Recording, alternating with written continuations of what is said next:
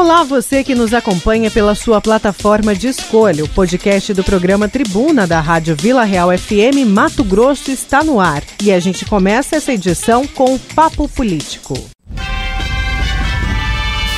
Papo Político.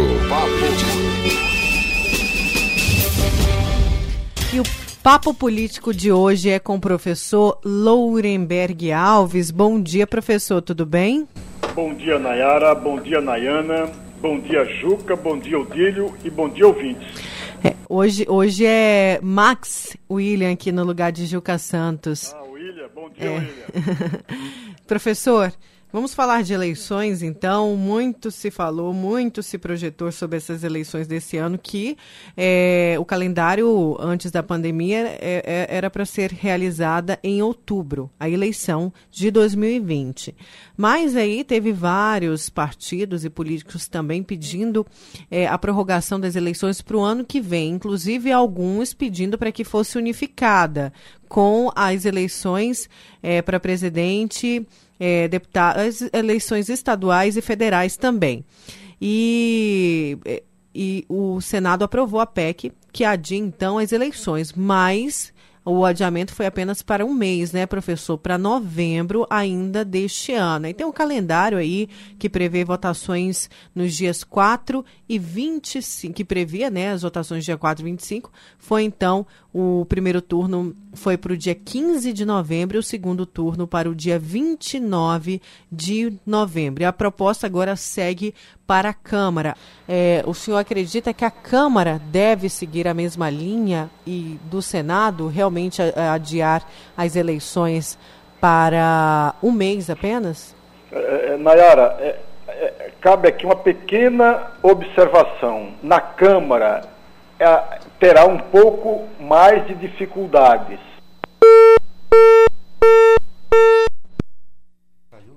Tivemos mais um problema aqui, pedimos desculpa aos nossos ouvintes. Hoje estamos com probleminhas aqui técnicos, tá?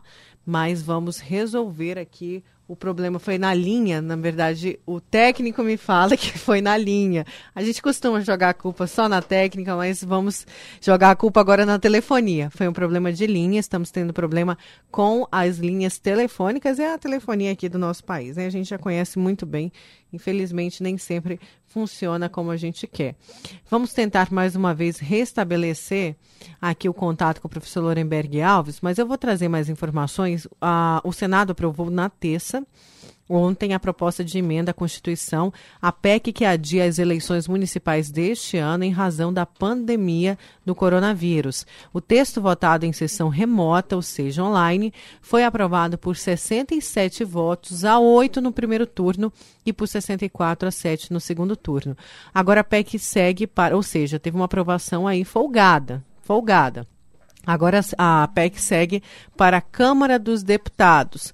Pelo calendário eleitoral, o primeiro turno está marcado para o dia 4 de outubro e o segundo para o 25 de outubro. Mas a PEC aprovada pelo Senado adia o primeiro turno para o dia 15 de novembro e o segundo para o dia 29 de novembro tá? Então essas são as informações. Daqui a pouco a gente restabelece aí é, o contato e a PEC também traz as condições sanitárias para isso, viu, gente?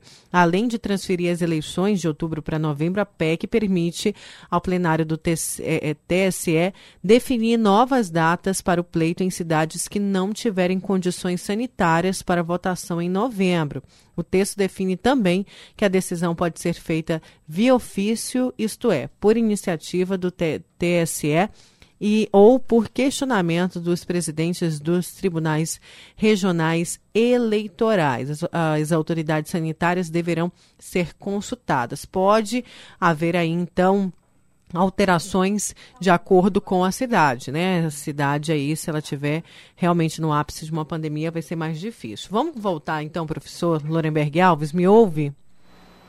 Estou ouvindo, Nayara. Por favor, então, o senhor falava aí que a, a Câmara deve seguir ou não junto com o Senado? Nayara, a PEC, aprovada em dois turnos pelo Senado, terá uma certa dificuldade na Câmara Federal. Veja, amigo, tem uma certa dificuldade. Isso não significa que, não, que, que, que ela não será aprovada. Por que a dificuldade, amigos? Por causa exatamente do Centrão. O Centrão que reúne um número muito grande de parlamentares e deputados federais, um, um grande número de partidos, esse Centrão está completamente dividido. Uma parte do Centrão defende que as, é, defende, por exemplo, que as eleições deveriam ser mantidas agora, para o dia 4 de outubro e 25 de outubro, que a data que nós já sabemos, nós já conhecemos. E uma outra parte do Centrão é, é, defende que as eleições deveriam ser unificadas em 2022, ou seja, unificar as eleições municipais com as chamadas eleições gerais. Aliás, o próprio senador Wellington Fagundes, que ontem votou pela mudança da data, ele tem, ele apresentou uma PEC, Nayara, para a unificação das eleições, alegando exatamente, tra trazendo como justificativa é, a questão da pandemia. Nós não podemos perder de vista também, amigos, um outro detalhe. É, é, é resu é, essa PEC agora, que coloca o primeiro turno com o dia 15 de novembro e o segundo dia 29 de novembro, portanto altera a data, mas para este ano ainda é o resultado de discussões internas, tanto dentro do Tribunal Superior Eleitoral, como de discussões dentro do Congresso Nacional e principalmente uma conversa mantida entre integrantes do Tribunal Superior Eleitoral, Nayara, é, lideranças partidárias, presidente da Câmara, presidente do Senado e especialistas na saúde. Foi uma longa conversa entre eles e os especialistas na área da saúde é, é, trouxe para os parlamentares, para, para, para as lideranças políticas, de que o quadro era muito ruim, muito difícil, a manutenção das eleições para o dia 4 de outubro e 25 de outubro. Por essa razão, apareceu esta alternativa de mudar a data para novembro. É, agora, é preciso também observar, fazer uma outra observação. Nós não podemos perder de vista, amigos, que há interesses em jogo, né, Nayara? Os interesses são muito comuns Professor, então, é, o senhor falava aí da Câmara, mas uma, uma pergunta. Eu, a gente está com um probleminha de comunicação, mas eu preciso fazer essa pergunta. Essa decisão do Senado, ela altera em alguma coisa o comportamento dos gestores à frente desta pandemia, trazendo aqui para a nossa região o comportamento do prefeito Emanuel Pinheiro, da prefeita Lucimar Campos, é, até mesmo o comportamento de outros prefeitos, como o prefeito de Rondonópolis, a prefeita de Sinop, o prefeito de Cáceres. O senhor acredita que pode alterar, já que as eleições têm tudo para ser esse ano? É, é, veja, Nayara, a meu juízo, não altera significativamente o comportamento dos, dos prefeitos que são, entre aspas, candidatos à reeleição. Porque eles estavam apostando que haveria, sim, mudanças, mas para este ano, embora torcendo para que o mandato fosse estendido para 2022. Torcer é uma coisa, apostar é, é, e trabalhar que, a, que, que as eleições ocorressem ainda este ano são distâncias muito grandes. Portanto, é, o próprio Tribunal Superior Eleitoral, o Barroso, que é o atual presidente do Tribunal Superior Eleitoral, tem dito, antes de tomar posse e depois de tomar posse, que ele era um dos grandes defensores da mudança da data mas desde que essa mesma data ainda ocorresse neste ano. Portanto, não tinha grandes perspectivas para que essa é, é, é ocorresse, de fato, a unificação das eleições em 2022. Esse é um ponto que me parece importante, Mara. Por outro lado, é bom a gente também é, aproveitar esse momento e dizer o seguinte: entre o dia 31, se manter essa, a PEC do Senado, aprovada também na Câmara Federal, nós temos uma data que é um pouco melhor para os candidatos. Do 31 de agosto para 16 de setembro, Nayara, é exatamente o que nós chamamos de período das convenções partidárias, porque no dia 26 haverá o pedido de registro das candidaturas. Após esta data, nós teremos o quê? A campanha eleitoral propriamente dita.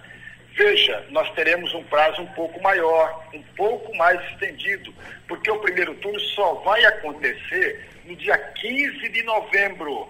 Portanto, há um, um, um, prazo maior para a campanha. Embora todos nós sabemos que essa campanha será um pouco diferente da que nós venha, eh, estamos acompanhando em períodos anteriores. Nós vamos ter fortemente as redes sociais, dentro das limitações necessárias. Nós sabemos que haverá um trabalho maior por parte da Justiça Eleitoral com relação às chamadas fake news, e que deve acontecer mesmo.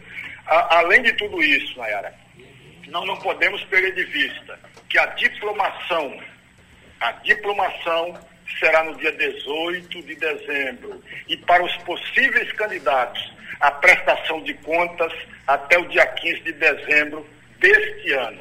Então, essas datas são importantes, são necessárias para que as pessoas que pensam em sair candidato possam trabalhar também com essas datas, porque ela, ela cortou. Todos nós sabemos que o ano eleitoral, a, a, no início do ano, o Tribunal Superior Eleitoral é, é, publica, publica uma resolução com todo o calendário eleitoral. Por conta da pandemia, esse calendário foi mudado.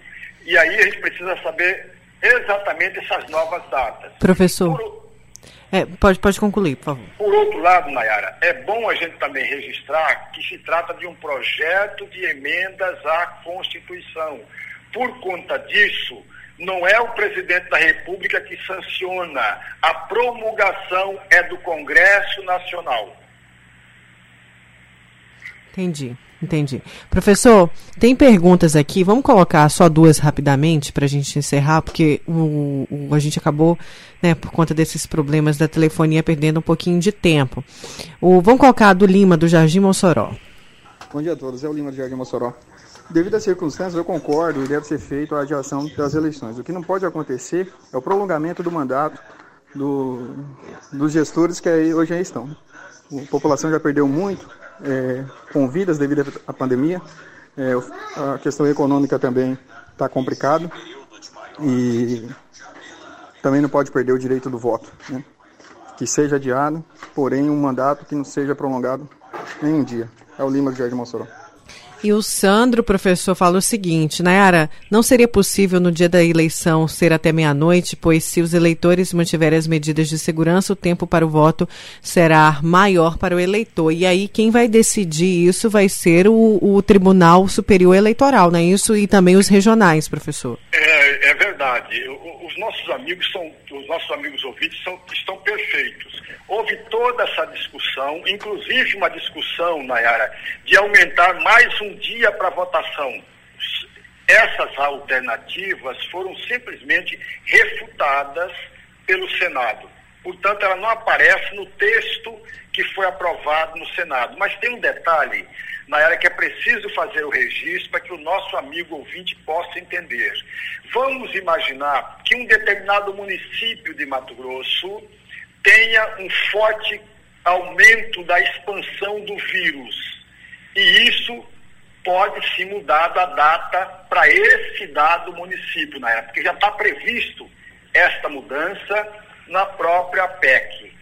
Veja, um determinado município tem uma, um, uma forte expansão do vírus, com mortes, com infectados e etc então, o Tribunal Superior Eleitoral, juntamente com a Justiça Eleitoral Regional, mudar a data, mas essa data ainda deve ocorrer este ano. Não pode ser alterada para o ano que vem. Portanto, não há nenhum risco de que ocorra a, é, a expansão do atual mandato. Particularmente, Nayara, amigos ouvintes, eu sou contra em gênero, número e grau de estender o mandato do prefeito e de vereadores para 2022 ou para 2021, porque isso é imoral.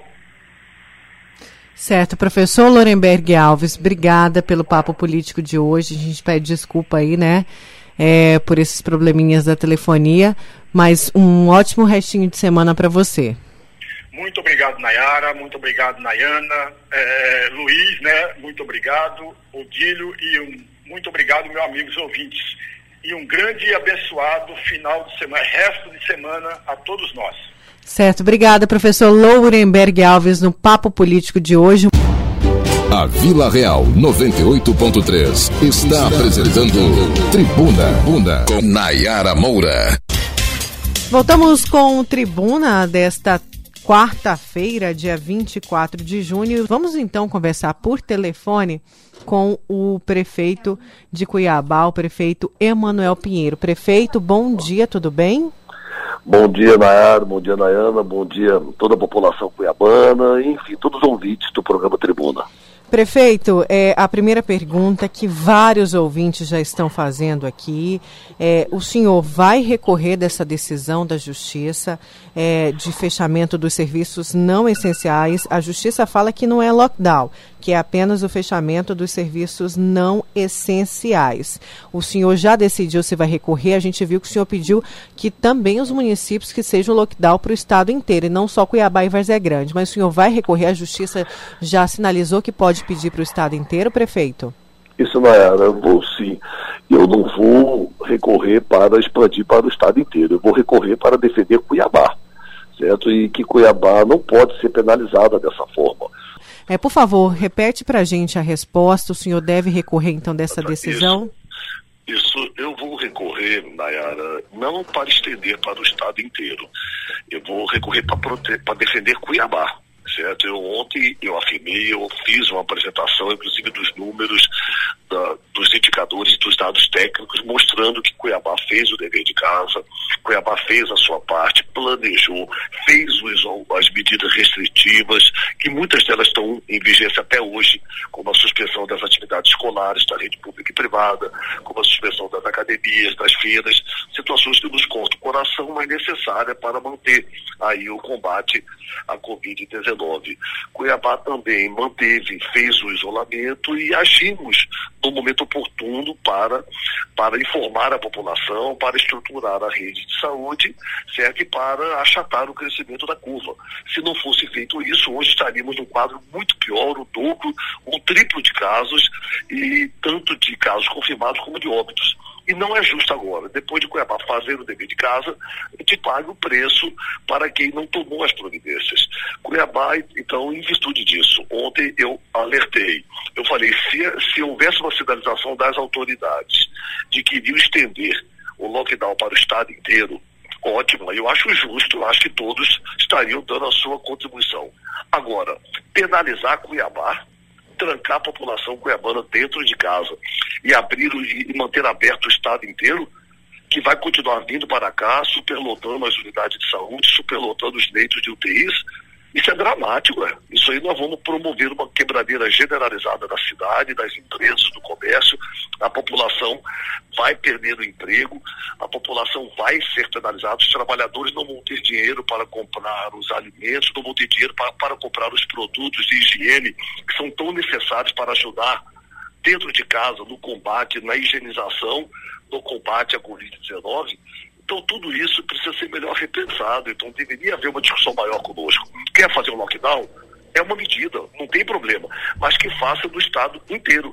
E não nas duas mais importantes e maiores cidades do Estado, principalmente Cuiabá, que fez o dever de casa e carrega a saúde do Estado nas costas. Então, prefeito, o senhor já recorreu ou vai recorrer nessa manhã ainda? Daqui a pouco, é, nessa manhã, a Procuradoria-Geral, a Procuradoria Procuradoria do município está concluído aí todo o trabalho, inclusive eu fiz questão de mostrar todo o trabalho técnico, todos os impactos sanitários, epidemiológicos, toda, todo o trabalho técnico que nós fazemos no Comitê Municipal de Enfrentamento à Covid-19 nos últimos quatro meses, diuturnamente trabalhando e debruçado sobre números, indicadores, projeções e todo o trabalho técnico para proteger a saúde e a vida das pessoas. Então, estou preparando isso para dar entrada e, daqui a pouco é... nessa que reputo ser certo, uma luta em defesa de Cuiabá, em defesa da nossa gente cuiabana. Então, Caso só... contrário, eu gostaria muito que fosse estendido, já que é para fazer, que se faça para o Estado inteiro e não penalize apenas Cuiabá e Vaza O seu jurídico já falou se essa resposta deve sair hoje. Se sair hoje, então amanhã Cuiabá não fecha os serviços não essenciais. Cuiabá continua normalmente. Isso. Mas deve é, sair hoje. Agravo, né? É um instrumento recursal, né, já entra na técnica do direito, vai ser um agravo para contestando a decisão do juiz doutor Lindotti, que respeito demais o doutor Lindotti e o promotor Alexandre Guedes, que solicitou, mas era necessário ouvir a prefeitura, ouvir o comitê municipal de prevenção ao Covid-19, conhecer todo o nosso trabalho técnico. Uma medida dessa não é só jurídica, ela é, acima de tudo, sanitária, epidemiológica, ela é técnica. Então, para, inclusive, para saber as consequências daquelas decisões não ser tomadas. Cuiabá, inclusive, já tinha um decreto que iria ser lançado hoje, que nós já pensamos aos autos os decretos de medidas eh, de adequações, de ajustes que estávamos fazendo para poder dar sequência né, a esse trabalho nosso de contenção da proliferação da Covid-19. Mas, infelizmente, não fomos eh, ouvidos tecnicamente, a adesão foi tomada e agora vamos questionar tentar reverter essa decisão ainda durante todo o dia de hoje. Certo, prefeito, mas por que reverter essa decisão, sendo que o que o, a justiça está propondo é o que o senhor fez sem ter pedido da justiça isso lá no final de março, quando fechou todo o comércio, só que foi isso só em Cuiabá, não em Várzea Grande. Por que é, tentar reverter essa decisão agora? Porque agora, é, por esse, exatamente pelo que você falou, nós já fizemos isso, já passou o momento em que precisávamos fazer isso, e quando teve o momento, Cuiabá o fez. Cuiabá, inclusive até hoje, não tem algumas medidas, como eu acabei de falar, escolas, universidades, academias, feiras. Cuiabá ainda mantém algumas medidas e outras precisam de ajustes. Existe todo um planejamento feito nesse sentido, entendeu? E aí agora, depois, você pega e promove um lockdown fechando apenas Cuiabá e Vaza Grande, por que não estender para os principais municípios do estado? Se você fizer um levantamento de Cuiabá hoje, nós temos uma média de 5,6% de, de, de, evolução de, de, de, crescimento diário do vírus. Vaza Grande tem 5,7%, o estado tem 6,5%, 6,7%, o que mostra aquilo que eu venho falando, a interiorização do vírus. Se você pegar Cuiabá, tanto na taxa de letalidade como na taxa de casos, Cuiabá, proporcionalmente, por ser a maior cidade do estado, mas proporcionalmente eh, Cuiabá está em décimo, décimo segundo lugar, ou mais até, se você pegar as projeções proporcionais do estado. Município do interior, que tem 10% da população de Cuiabá, 15%, está proporcionalmente à frente de Cuiabá em número de casos e até em número de óbitos.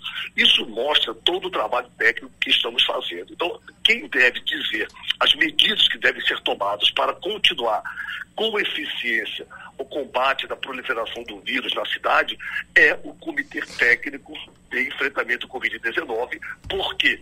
Porque lá estão os técnicos em saúde, em, é, é, é, os grandes epidemiologistas e sanitaristas. A medida não é jurídica, a medida não é política, a medida é sanitária epidemiológica. E os indicadores somos nós que estamos fazendo com Agora... os, os acompanhamentos e os ajustes necessários.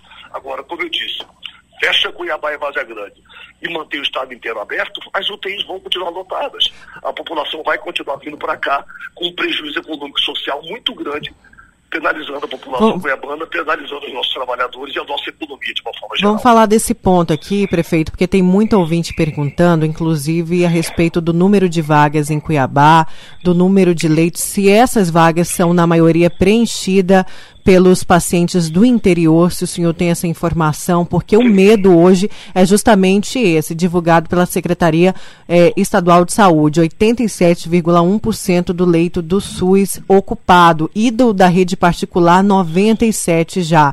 Como que está o cenário Cuiabá e justamente esse número de pacientes? A maioria vem do interior? Nayara, não sei se foi Nayara ou Nayara. É a Nayara, agora é a Nayara. Agora é a Nayara. O seguinte, o, o interior, se tivesse feito os leitos no interior do Estado, se tivesse estruturado a saúde no interior do Estado, nós não estaríamos nessa posição. Ontem, por exemplo, Cuiabá fechou em média os leitos disponibilizados pela Prefeitura. Exclusivo para a Covid-19 são 95. Semana que vem, no início da semana que vem, vamos fazer mais 20, entregando mais do que do compromisso que assumimos. Mas tudo que foi investido em saúde não é gasto, é investimento. Então, hoje nós temos 95 leitos exclusivos para a para a Covid-19 que a Prefeitura disponibilizou. 55 no antigo pronto-socorro, que é o hospital referência à Covid-19, e 40 no Hospital São Benedito. Até início da semana que vem, eu abro mais 20, coloco em funcionamento mais 20, vai a 115. Esses 95 que estão em pleno funcionamento, ontem fechou com 60% do, é, de pacientes do interior do estado e 40% de Cuiabá. Se o interior estivesse estruturado se as UTIs lá estivessem funcionando, não estaria esse quadro. Então nós vamos ter que aumentar os leitos aqui devido à deficiência do interior. E ainda quer que feche Cuiabá e mantenha o interior aberto, não é justo. Entendo e tenho orgulho da condição de Cuiabá de ser mãe de todos os municípios. O, é, Cuiabá é a capital. O SUS é universal e nós devemos receber todos os munícipes, tratá-los, cuidá-los e salvar vidas. Agora... Entretanto, que respeite Cuiabá, certo? Que que respeite Cuiabá e não penalize a nossa cidade. O senhor falou do comportamento de Cuiabá, do seu comportamento como gestor no início dessa pandemia, quando decretou o fechamento dos serviços não essenciais lá no final de março. Agora, é, o a grande questionamento, hoje a gente vê um colapso na saúde, prefeito, as pessoas indo de UPA em UPA, isso não só Cuiabá, Vazia Grande também, não conseguindo atendimento, ou então não conseguindo fazer o exame da Covid, enfim, um pânico geral. E o pessoal se questiona, olha, de dinheiro do governo federal veio, mas faltou um planejamento maior, estratégico, inclusive eh, também a respeito do kit Covid, que falam distribuir esse kit Covid, ou ter um protocolo que os deputados estão pedindo, um protocolo para tratar a Covid em Cuiabá. Faltou planejamento, porque o dinheiro federal ele chegou, Cuiabá vai ter realmente que devolver aquele dinheiro por conta dos leitos do SUS que não estavam habilitados para UTI? Nossa, Nara, falou várias coisas. Várias, né? Em uma só. Várias Vamos perguntas em, em uma só. Vamos tentar vamos tentar decifrar. Primeiro, Cuiabá foi o único município que foi, foi Cuiabá foi, foi um, um, dos poucos municípios que planejou. Nós temos o plano de prevenção e mitigação a Covid-19 foi entregue ao Estado, ao Ministério Público Estadual, ao Tribunal de Contas e ao Ministério da Saúde. Cuiabá planejou e planeja 100%. Os nossos técnicos da saúde são extraordinários. Os nossos técnicos da vigilância sanitária e epidemiológica são extraordinários. A ABIN, a Agência, a Agência Brasileira de Inteligência, tem assento no nosso comitê tudo planejado, com dados, estatística, monitoramento diário, monitoramento semanal e monitoramento quinzenal do comportamento do vírus no nosso meio. Por isso, Cuiabá está com essa, apesar dos casos que aumentaram, porque é uma pandemia e houve o descontrole no interior, isso afeta Cuiabá, certo? Então, Cuiabá hoje está abaixo da média nacional, da média estadual, tanto de letalidade, como de óbitos, como de casos confirmados. Então, Cuiabá fez o dever de Cuiabá está segurando a onda do estado de Mato Grosso. Para você ter uma ideia, quando estourou a pandemia, no começo da pandemia, Cuiabá representava 63% dos casos confirmados no estado. Ontem fechou Cuiabá com 26% dos casos confirmados no estado. O que mostra que o vírus está interiorizando, eu vim avisando isso faz tempo os recursos do Ministério da Saúde para a Covid-19 estão sendo criteriosamente, transparentemente e rigorosamente investidos na Covid-19. Fiz questão de assinar um TAC com o Ministério Público que acompanha online cada centavo investido e gasto na Covid-19 em Cuiabá, além do além do controle normal do Tribunal de Contas do Estado. Estamos, abrimos está em pleno funcionamento 95 leitos de UTIs exclusivo para a Covid-19. Vamos abrir mais 20 na próxima semana com os 20 respiradores que o deputado Emanuel Pedro Neto Emanuelzinho conseguiu no Ministério da Saúde. Vamos abrir mais leitos do que aquilo que nos comprometemos. Isso sem contar com a preparação com, com as EPIs, e sem contar com os medicamentos, insumos, produtos, mobiliários, tudo adquiridos para investir na Covid-19, que está tudo no portal Transparência do município e acompanhado online centavo por centavo pelo Ministério Público do Estado de Mato Grosso, além do programa Cuidando de Quem Cuida da Gente, que é um programa emocional, que cuida dos profissionais da saúde que estão na ponta, lidando com o drama de cuidar com os, as pessoas infectadas da, da Covid-19, um tratamento para evitar traumas psíquicos, depressões e uma série de acometimentos que atingem os profissionais da saúde depois de um, de um período traumático, como é o caso de um combate a uma pandemia. Isso sem falar no, no equipamento que adquirimos, chamado pa, teste padrão ouro de PCR, que vai ser o programa de testagem que estamos fazendo. E que vai ter então uma testagem, uma testagem massa em Cuiabá? Já, é, é, um, é, porque é muitos relatam essa falta nas UPAs, né? Quando isso, procuram deixa eu te falar, eu estou começando a falar. E, e, fizemos essa parceria, essa parceria com o Instituto Federal de Mato Grosso, Campus Bela Vista, cujo diretor, o professor David, certo, pode testemunhar aí. Eu, eu fiz uma parceria com eles, o equipamento está lá.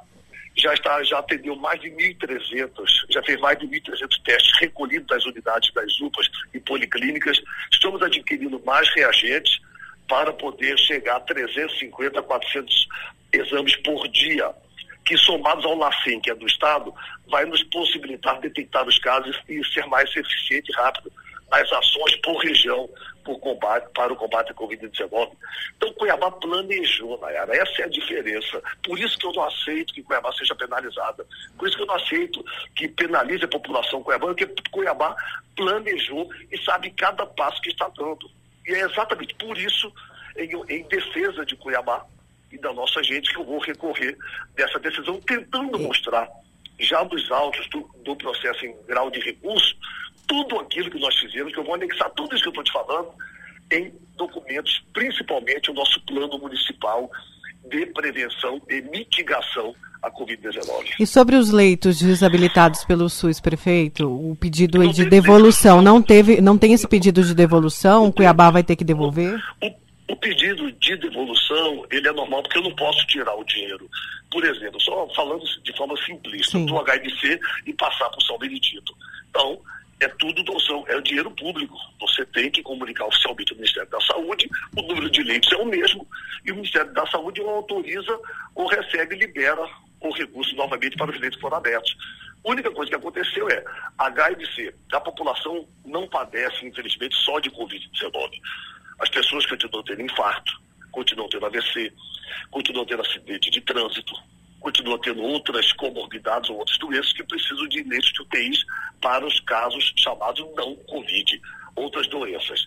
Então, Cuiabá tem 90 leitos de UTIs não Covid. Eu mantive os 90 leitos que Cuiabá sustenta sozinha e atende a população cuiabana de todo o estado, 90 leitos de UTI não Covid e abri 95 leitos de UTIs exclusivo para Covid. E já está funcionando faz tempo.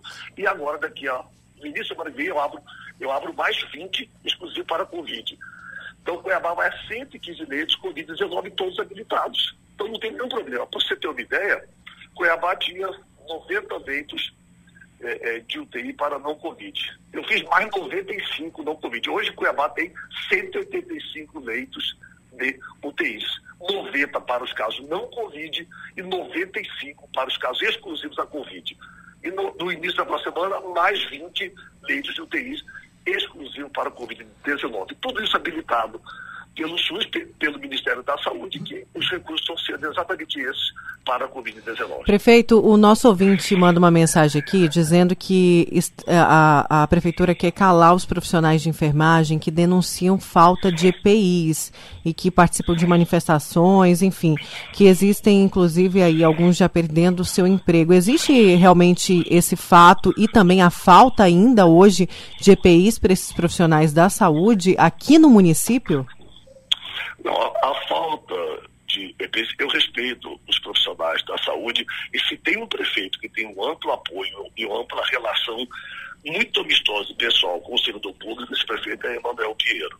Faço questão de investir, de prestigiar, de valorizar e respeitar os servidores públicos, até porque eu preciso deles para que esse serviço, especialmente da saúde, chegue com dignidade e humanização no atendimento à vida das pessoas. Então não há. O que há é que há servidores e servidores. A maioria esmagadora, esmagadora de, de, de servidores comprometidos, abnegados, dedicados, apaixonados pelo que fazem e que ajudam demais a cuidar das pessoas e salvar a vida da nossa gente. Agora existe um grupo muito pequeno de servidores que foram denunciados, que escondem EPIs, que escondem medicamentos, que escondem insumos, que fica gravando, em vez de trabalhar e cuidar da população, fica gravando videozinho para tentar atingir é, é, o prefeito ou a gestão, para atender esse ou aquele político que, que ela é ligada. Isso eu não posso aceitar. E não vou aceitar. Graças a Deus é minoria muito pequena, mas que foram detectados e foi aberto o PAD, alguns foram exonerados, outros estão respondendo no rigor da lei. Porque o mal que estão fazendo não é a mim, é a população cuiabana, é a população suja, é os mais pobres, os mais humildes que dependem da saúde pública. E eu não vou permitir isso. Antes da gente encerrar, ainda falando sobre esse pedido de fechamento por parte da Justiça, prefeito, no pedido o juiz diz na decisão que há vários, vários ajuizamentos pedindo a vaga de UTI em Cuiabá. E um outro ponto, ele também fala de colocar a frota do ônibus em 100%. O senhor vai, então, é, colocar a frota do transporte coletivo aqui em Cuiabá em 100% a partir de quinta? De amanhã? Não, já tá, não, já está ao contrário, Nayara. Hoje está em 85%. E se precisar botar 100 para atender a população com dignidade, eu coloco. A decisão do lockdown, se eu não conseguir, se nós não conseguirmos reverter, é que determina 30% da frota para transportar apenas os profissionais da saúde pública e privada do município. Eu ainda vou ler a adesão toda, mas essa eu já sei, que é um, é um dos itens. É, o Entendeu? juiz falou ontem aqui então, no tribuna sobre isso, pedindo que a frota fosse em 100%. Então, é esse, esse é, o, é o contrário, a decisão é o contrário. Mas eu vou ler, a minha Procuradoria do município já está lendo a decisão, caso eu não consiga reverter decisão judicial tem que ser cumprida, entendeu? Mas eu vou defender até o último momento os direitos e os interesses da população goiabana. É, e sobre o ajuizamento que ele pede ali, ele justamente põe isso como um fator, né? Vários pedidos aí de vagas na justiça. É, não, vai, não vai resolver. Tem que estruturar o interior do Estado.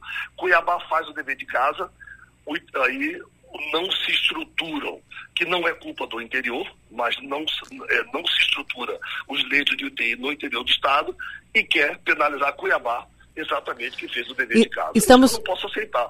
Deve-se deve -se, deve -se questionar cadê os leitos do interior do estado. Os de Cuiabá estão aqui. Cês, cês, o governador não se preparou, prefeito? O hospital de campanha, por exemplo, o governador não se preparou com o hospital de campanha? Eu, eu não quero polemizar. Tá, mas o senhor acredita que deveria ter um hospital de campanha aqui em Cuiabá, como Olha, foi o pedido? Eu, eu acredito que deveria ter os leitos em Cuiabá e no interior. O de Cuiabá eu estou vendo. O de Várzea Grande eu estou vendo. Entendeu? Agora, eu não estou vendo os leitos do interior do estado. É por isso que estão vindo para cá e vão vir mais ainda. Agora, além disso, não tem problema. Estamos prontos para atender os nossos munícipes. Agora, ainda querem fechar Cuiabá? Querem quebrar Cuiabá? Querem causar um desemprego em Cuiabá?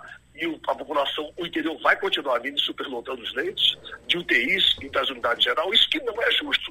Se tiver que fazer um lockdown, é necessário, ah, decidimos que é, tem que ter um estudo sanitário, epidemiológico, mas vamos supor, chegou nesse estudo, é necessário que se faça do estado inteiro ou dos principais municípios polos, ou na maioria dos municípios que vai precisar. Certo. Agora, o que eu não aceito é fazer só em Cuiabá, só em Várzea Grande, fecha, tranca a população dentro de casa e abre o estádio inteiro. Certo. Aí é injusto.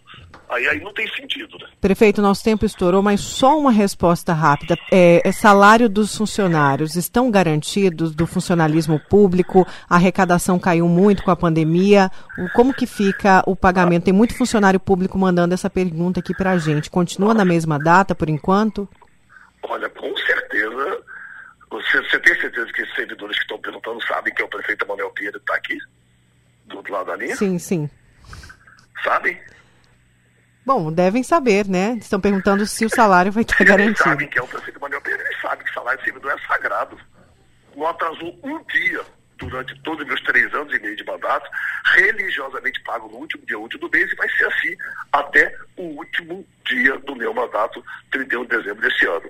Salário do servidor é sagrado entendeu? O salário sagrado está na conta todo último dia útil do mês, direito de servidor é conquista, entendeu? E eu honro isso. E em contrapartida, eles prestam, eu sempre trabalho isso com eles, serviço cada vez mais com dignidade e humanização à população, aos mais humildes que estão lá na ponta e paga os nossos salários. O senhor tem esse dado da, da arrecadação? Se caiu muito, quantos por cento? Não. Caiu muito, caiu em média, em média 30%, entendeu? Caiu muito, o que Cuiabá representa 25 a 30 milhões a menos. Então é um impacto muito grande que exige muita gestão, muita responsabilidade fiscal, cortes de é, é, administrar apenas com aquilo que é prioridade, cortes de despesas e, e gerir segurando ali o look para poder não atrasar a folha e não deixar o município ingovernável. Por isso que lockdown, sem planejamento, sem uma decisão técnica sanitária e epidemiológica,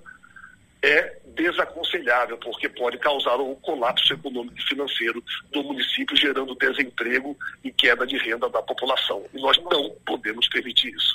Certo, prefeito, obrigada pela, tá pelo seu tempo, pela sua entrevista aqui no Tribuna. Eu te agradeço, querido. Tudo de bom, um grande abraço a todos os ouvintes, um abraço Cuiabá e um abraço a todos vocês do programa Tribuna. Certo, é, a gente conversou com o prefeito Emanuel Pinheiro, até estouramos aqui um pouquinho do tempo, peço desculpa para a assessoria do prefeito, mas a gente precisava fazer esses questionamentos. O, a gente fez a entrevista aqui pelo aparelho celular, tá, gente? Porque a telefonia não tá dando para contar, então a gente não conseguiu ouvir os áudios dos ouvintes, porque é o aparelho. E alguns que então, a gente conseguiu ia chegando mensagem de texto, né, Nayana? A gente ia tentando perguntar aqui os que mandaram mensagem de texto. Mais uma vez, desculpa os ouvintes, a gente teve que fazer isso também com o professor Lorenberg, com o aparelho celular aqui no microfone. Então estava um pouquinho baixo, mas o prefeito foi categórico, disse que vai recorrer e que não vai permitir, então, o fechamento dos serviços essenciais em Cuiabá. Disse que se fechar o estado inteiro, ele fecha Cuiabá também, justamente por conta é, da procura de, do, de pacientes do interior aqui, já que não pode ter essa negação da saúde, tem que atender, independente se é morador de Cuiabá, se é morador de Sinop, de Sorriso, tem que atender é, se chega aí é, pedindo ajuda, né? Pedindo leito de UTI.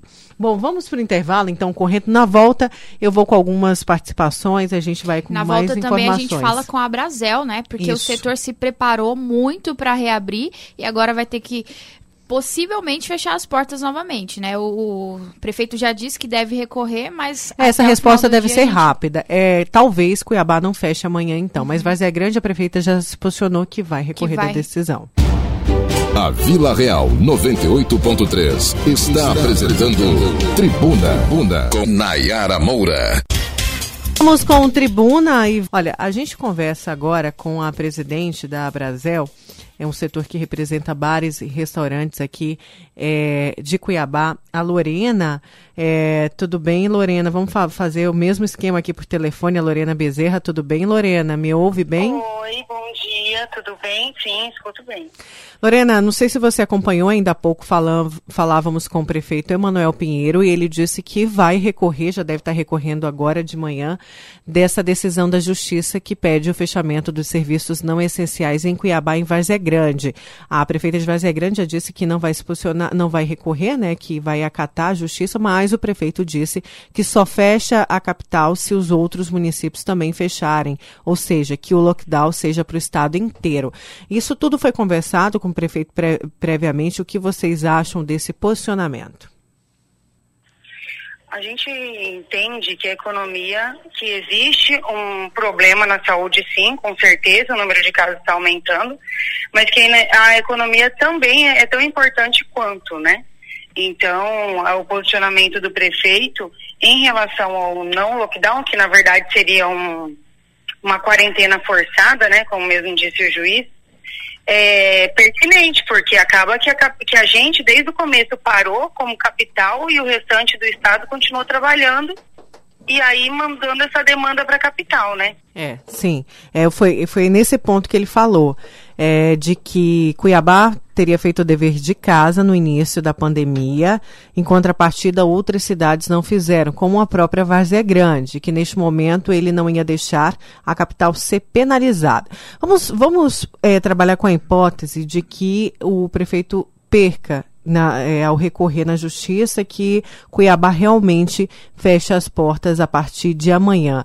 Eu sei que vocês se organizaram, né, se reorganizaram para abrir as portas agora recentemente. Qual que vai ser o prejuízo? A gente já tem o um dado, né, Lorena? Inclusive eu falei isso com você no mês passado, se eu não me engano, de que pelo menos 40% dos bares e restaurantes não conseguiriam aí voltar a funcionar pós-pandemia. Sim, é, é até delicado a gente falar do pós-pandemia, né? Porque mesmo com o decreto autorizando a abertura dos restaurantes, que foi agora, né, do dia 8 para o dia 9, muitos já não conseguiram voltar. Então, assim, você veja bem, todos fizeram já uma compra, contrataram funcionário e agora vem. O movimento já não estava bom, então essa permissão de trabalhar com 50% da capacidade não foi atingido nem os 50%. Então, assim, foi 15% de ocupação que teve, então o faturamento ainda estava baixo. E agora a gente, com essa paralisação, e mesmo, eu vou ser bem sincera, é, tanto a quarentena quanto o decreto do prefeito não, não, ating, não são bons para o nosso segmento. Porque restringir também os horários não é bom. Trabalhar de segunda a sexta, vendendo 15%, também não é bom Entende? Isso foi conversado? Qual que foi o posicionamento do prefeito? Você se refere ao toque de recolher, não é isso? Ao toque de recolher, porque aí o toque de recolher que estava das 21 foi para 21 e 30, também não estava bom, agora iria para as 19 horas. Então, assim, essa brincadeira com os horários confunde tanto a população quanto os empresários. Vocês veem isso né? como uma é, falta de respeito? Desculpa te interromper. Vocês estão encarando isso como falta de respeito? É, é um, de certa forma, é bem complicado trabalhar com, com essas mudanças de horário.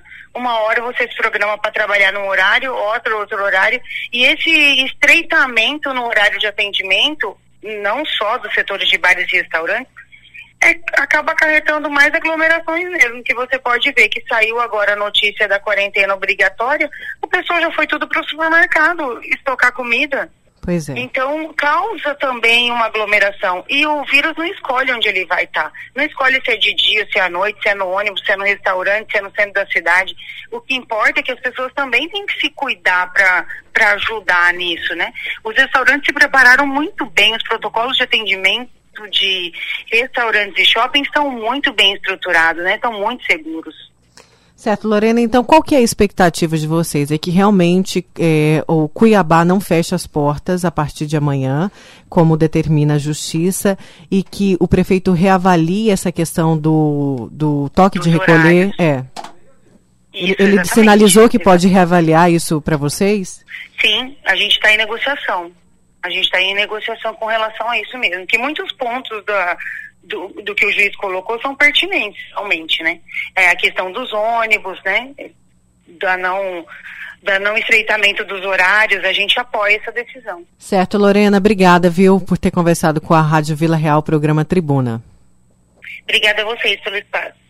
A gente conversou com a Lorena Bezerra, que é a presidente da Brasel, que representa os setores de bar, bares e restaurantes. Nayana, o pessoal está aqui me perguntando qual que é o prazo, né? O prefeito vai recorrer agora de manhã Isso. e se é essa decisão deve sair ainda hoje. Você conversou com o judiciário? Conversei com a assessoria do TJ, eles, eles explicaram o seguinte, é, caso o prefeito realmente recorra agora pela manhã, então isso ainda vai ser analisado por eles, pelos juízes lá no TJ, e aí depois deve sair uma nova decisão. Isso pode acontecer ah. hoje ou pode acontecer amanhã. Caso isso não aconteça hoje, Cuiabá precisa cumprir o que foi determinado na noite de segunda-feira, que é essa quarentena coletiva. Pelo menos começar a quinta-feira, que amanhã já é dia 25, é o prazo a que o judiciário deu para começar a cumprir. Então, se essa decisão do judiciário não sair hoje, amanhã Cuiabá precisa começar o dia cumprido. Na verdade, a partir de Mas até amanhã sai. Até amanhã deve sair. É porque como a cada momento estão mudando, então nem o próprio judiciário não, não sabe como vai ser, porque eles precisam primeiro receber esse documento do prefeito, analisar e aí ver o que vai ser feito após essa análise. Então pode ser que isso saia hoje ou pode ser que saia amanhã. Caso saia amanhã, Cuiabá precisa começar a quinta-feira cumprindo o que foi é, determinado na última segunda-feira. Certo. Olha, o pessoal está me perguntando aqui do calendário da segunda parcela dos autônomos. Eu vou pedir para que a assessoria da Caixa responda aqui a gente, tá?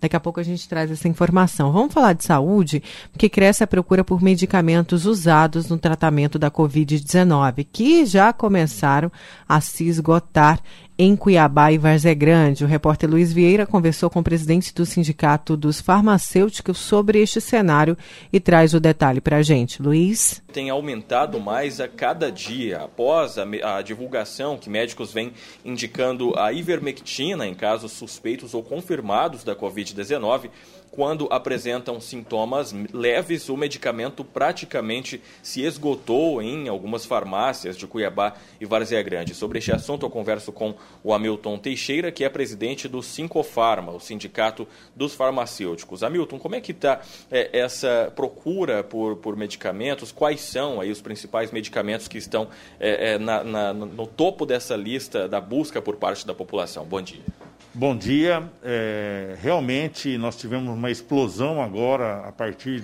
da semana passada, para essas medicações que estão sendo usadas para a Covid.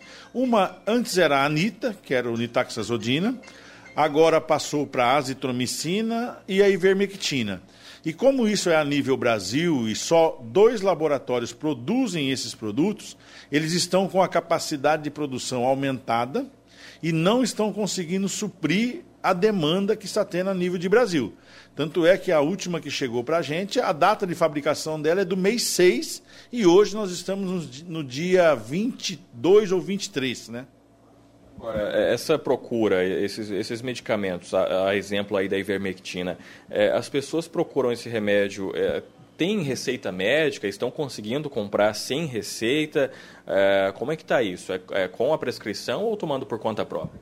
É, nós já, no início, foram uma procura-demanda desenfreada sem prescrição, mas agora a gente já está tendo a prescrição dela pelos médicos, né, mesmo que com suspeita, com as dosagens, e a gente fala para a população ter calma, procurar um médico para poder analisar a dosagem que tem que tomar, para poder não correr o risco de ter uma superdosagem, porque o medicamento, do mesmo jeito que ele pode promover a cura, ele pode promover a morte. Então, assim, dar prioridade, tentar fazer uma consulta médica. Eu sei que é difícil nesse momento, todo mundo está muito desesperado, muito desestruturado.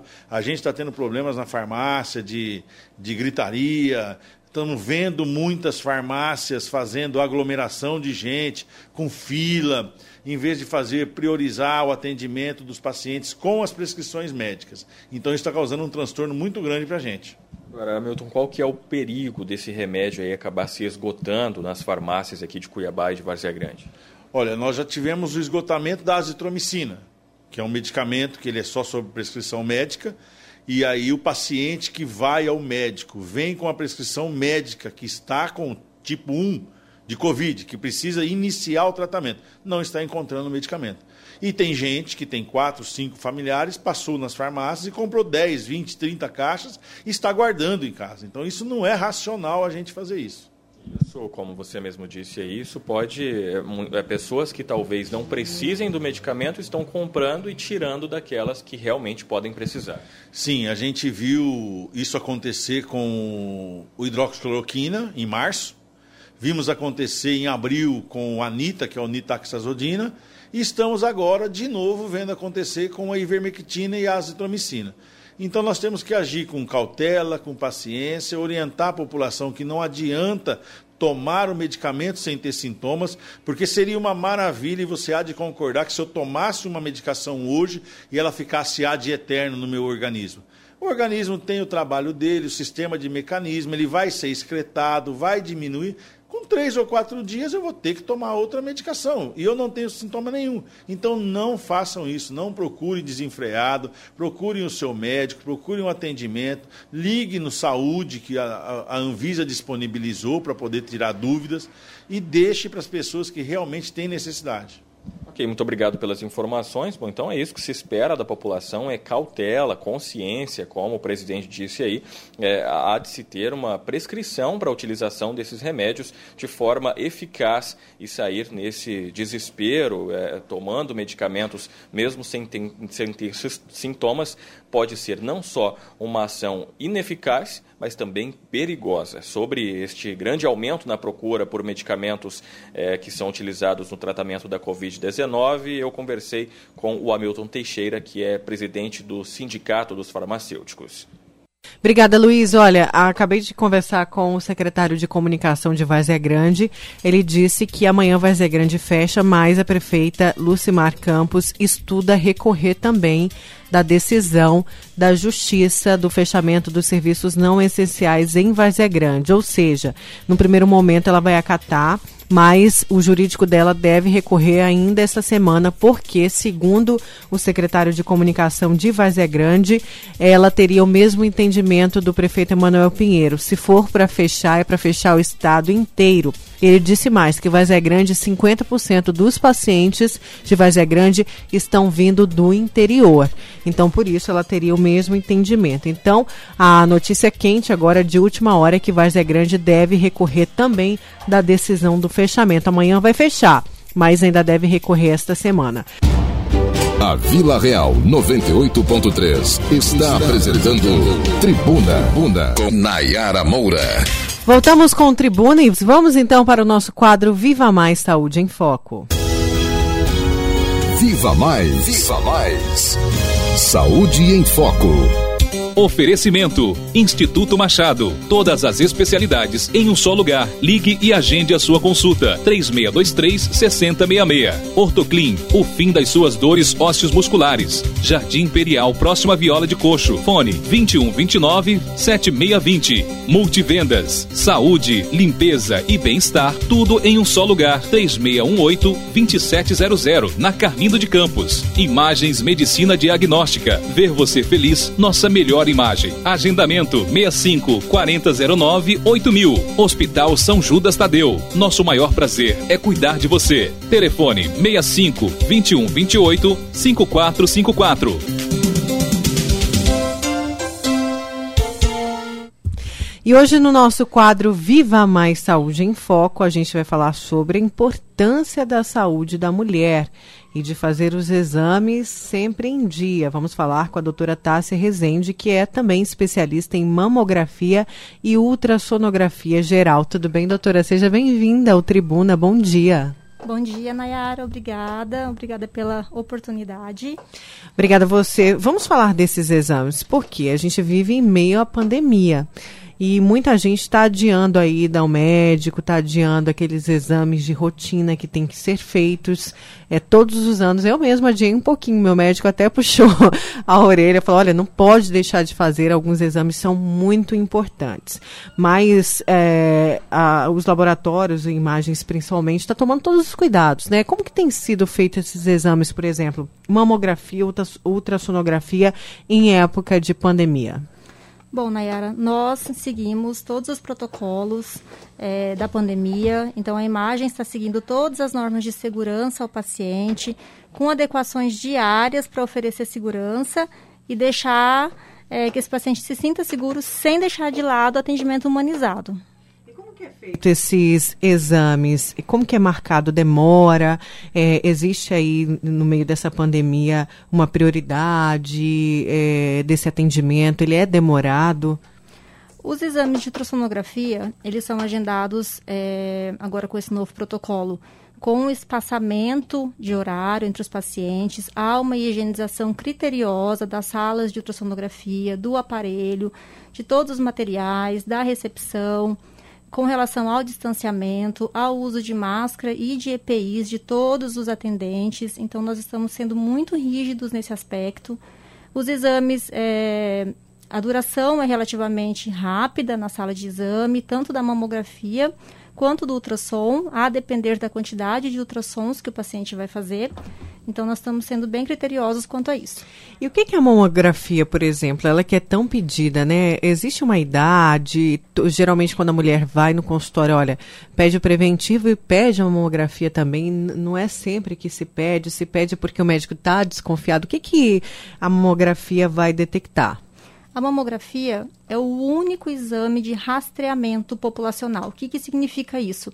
Que ela é a única que tem estudos com relação à redução de mortalidade, Nayara. Então, é super importante que a mulher faça esse exame como rastreamento a partir dos 40 anos. Isso é, é uma obrigação, entre aspas, né? O, o ginecologista, o clínico, ele solicita para as mulheres é após protocolo, os 40... Né? Protocolo, exatamente. A mamografia, então, ela é feita após os 40 anos. Caso a mulher tenha um histórico na família de câncer de mama em mulheres mais jovens, aí a gente adianta esse prazo, esse tempo. Certo. E ele detecta o que, por exemplo? Porque muito se fala, ah, é, é, principalmente quem vai, quem é atendido no SUS, né? A gente sabe da demora desses exames, como que é a estrutura, a gente está vendo mais ainda agora diante dessa pandemia. E aí a, os ouvintes perguntam, mas só o autoexame, ele não é suficiente ou não? Não, não. O autoexame ele é importante para que a mulher conheça a sua mama, se conheça, mas a mulher precisa ser examinada pelo médico assistente, então por um clínico ou por um ginecologista anualmente e realizar os exames de rotina. A mamografia ela é o único método que detecta o câncer de mama numa forma muito inicial, muito precoce, que são as microcalcificações. Então a gente só enxerga as microcalcificações na mamografia. Por isso é importante que ela seja realizada anualmente, porque você tem a chance de tratar esse câncer muito cedo. E aí ter um prognóstico muito bom. Depois de uma mamografia, por exemplo, é pedido uma biópsia se tiver algo suspeito? Porque, é, inclusive, um ouvinte, a gente anunciou que íamos falar disso, e teve gente que já mandou mensagem falando o seguinte: olha, já foi detectado um nódulo no seio, mas era benigno, será que eu tenho que repetir? Falaram que não precisavam, então, um cisto de água uhum. já, já, já foi detectado. Essa pessoa que tem esse tipo de, de, de cisto ou nódulo tem que repetir esse exame com mais frequência, por exemplo? Sim, então funciona dessa forma. Você fez uma, bio, uma mamografia ou uma ultrassonografia de mamas e foi vista uma alteração. Se essa alteração tiver uma característica suspeita, então uma microcalcificação suspeita na mamografia ou um nódulo suspeito no ultrassom, cada método vê uma alteração diferente. É sim indicada a biópsia de mama. A biópsia, quando a paciente tem um nódulo suspeito, ela é realizada na sala de ultrassom. É um procedimento que é, o nome assusta, mas é um procedimento tranquilo, rápido, feito com anestesia local. E aí é a biópsia quem vai dizer o nome, né, o resultado desse nódulo, se é um nódulo maligno ou se é um nódulo benigno. E depois desse resultado, dependendo do que for, ela só acompanha anualmente. Então, um nódulo suspeito, fez a biópsia, veio como malignidade, ela vai tratar esse câncer. Veio como benignidade, ela vai fazer um protocolo de acompanhamento anual. E o cisto nada mais é do que é, formado por um conteúdo líquido, a gente fala de forma fácil e clara que é uma bolinha de água na mama, é completamente benigno e precisa só de um acompanhamento anual. Pois é, o pessoal tá, tá perguntando até e dos outros exames aí, por exemplo, ultrassom no útero. Geralmente o médico pede demais. É, nosso ouvinte está falando aqui, olha, o médico me pediu ultrassom no útero, me pediu ultrassom na mama. Isso é, é realmente um protocolo a ser seguido ou é porque ele desconfiou de alguma coisa? Existe sim um protocolo é, de exames de rotina. Então, via de regra, é, pede-se uma ultrassonografia mamária, uma ultrassonografia transvaginal se a mulher já tem filhos, é, e pode-se sim acrescentar, por exemplo, uma ultrassom de abdômen, de tireoide, a depender do clínico, a depender das alterações laboratoriais que essa mulher apresenta. Então, tudo é muito personalizado para cada paciente, dependendo do risco dela. Certo. É, tem mais perguntas aqui, deixa eu ver se eu consigo abrir o WhatsApp por aqui. Hoje estamos com problema em telefonia e internet, né, Max? o Max está aqui na estreia dele é, e a gente já apresenta alguns problemas. Tem uma pergunta aqui que é. Não, não é culpa do Max, tá, gente? É só para deixar isso claro. Ele está aqui cobrindo o Juca, né, se possível, mas não é culpa dele. Mas olha, tem uma pergunta aqui é, o Paulo fala da, da, questão do pedido de mamografia que a mulher dele fez. É, e não, tem um pedido de mamografia, ainda não fez, mas ela sente muito medo de médico, enfim, de clínicas, e ela quer saber se é indolor, se, se, se dói, por exemplo, o exame. Essa é uma ótima pergunta, Paulo.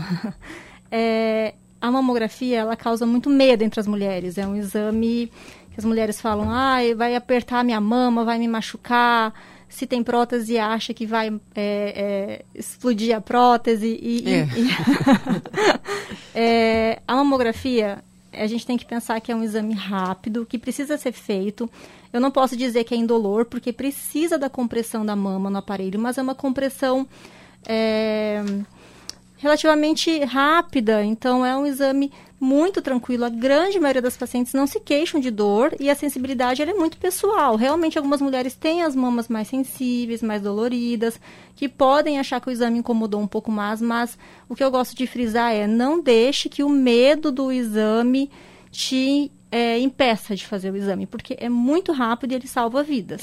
E hoje a orientação é se não deixar de cuidar né, da saúde, da, da, de fazer a prevenção, mas se tiver com sintomas, deixar para um segundo momento, né? Isso a não ser que seja realmente urgente, né, doutora? Sim, sim.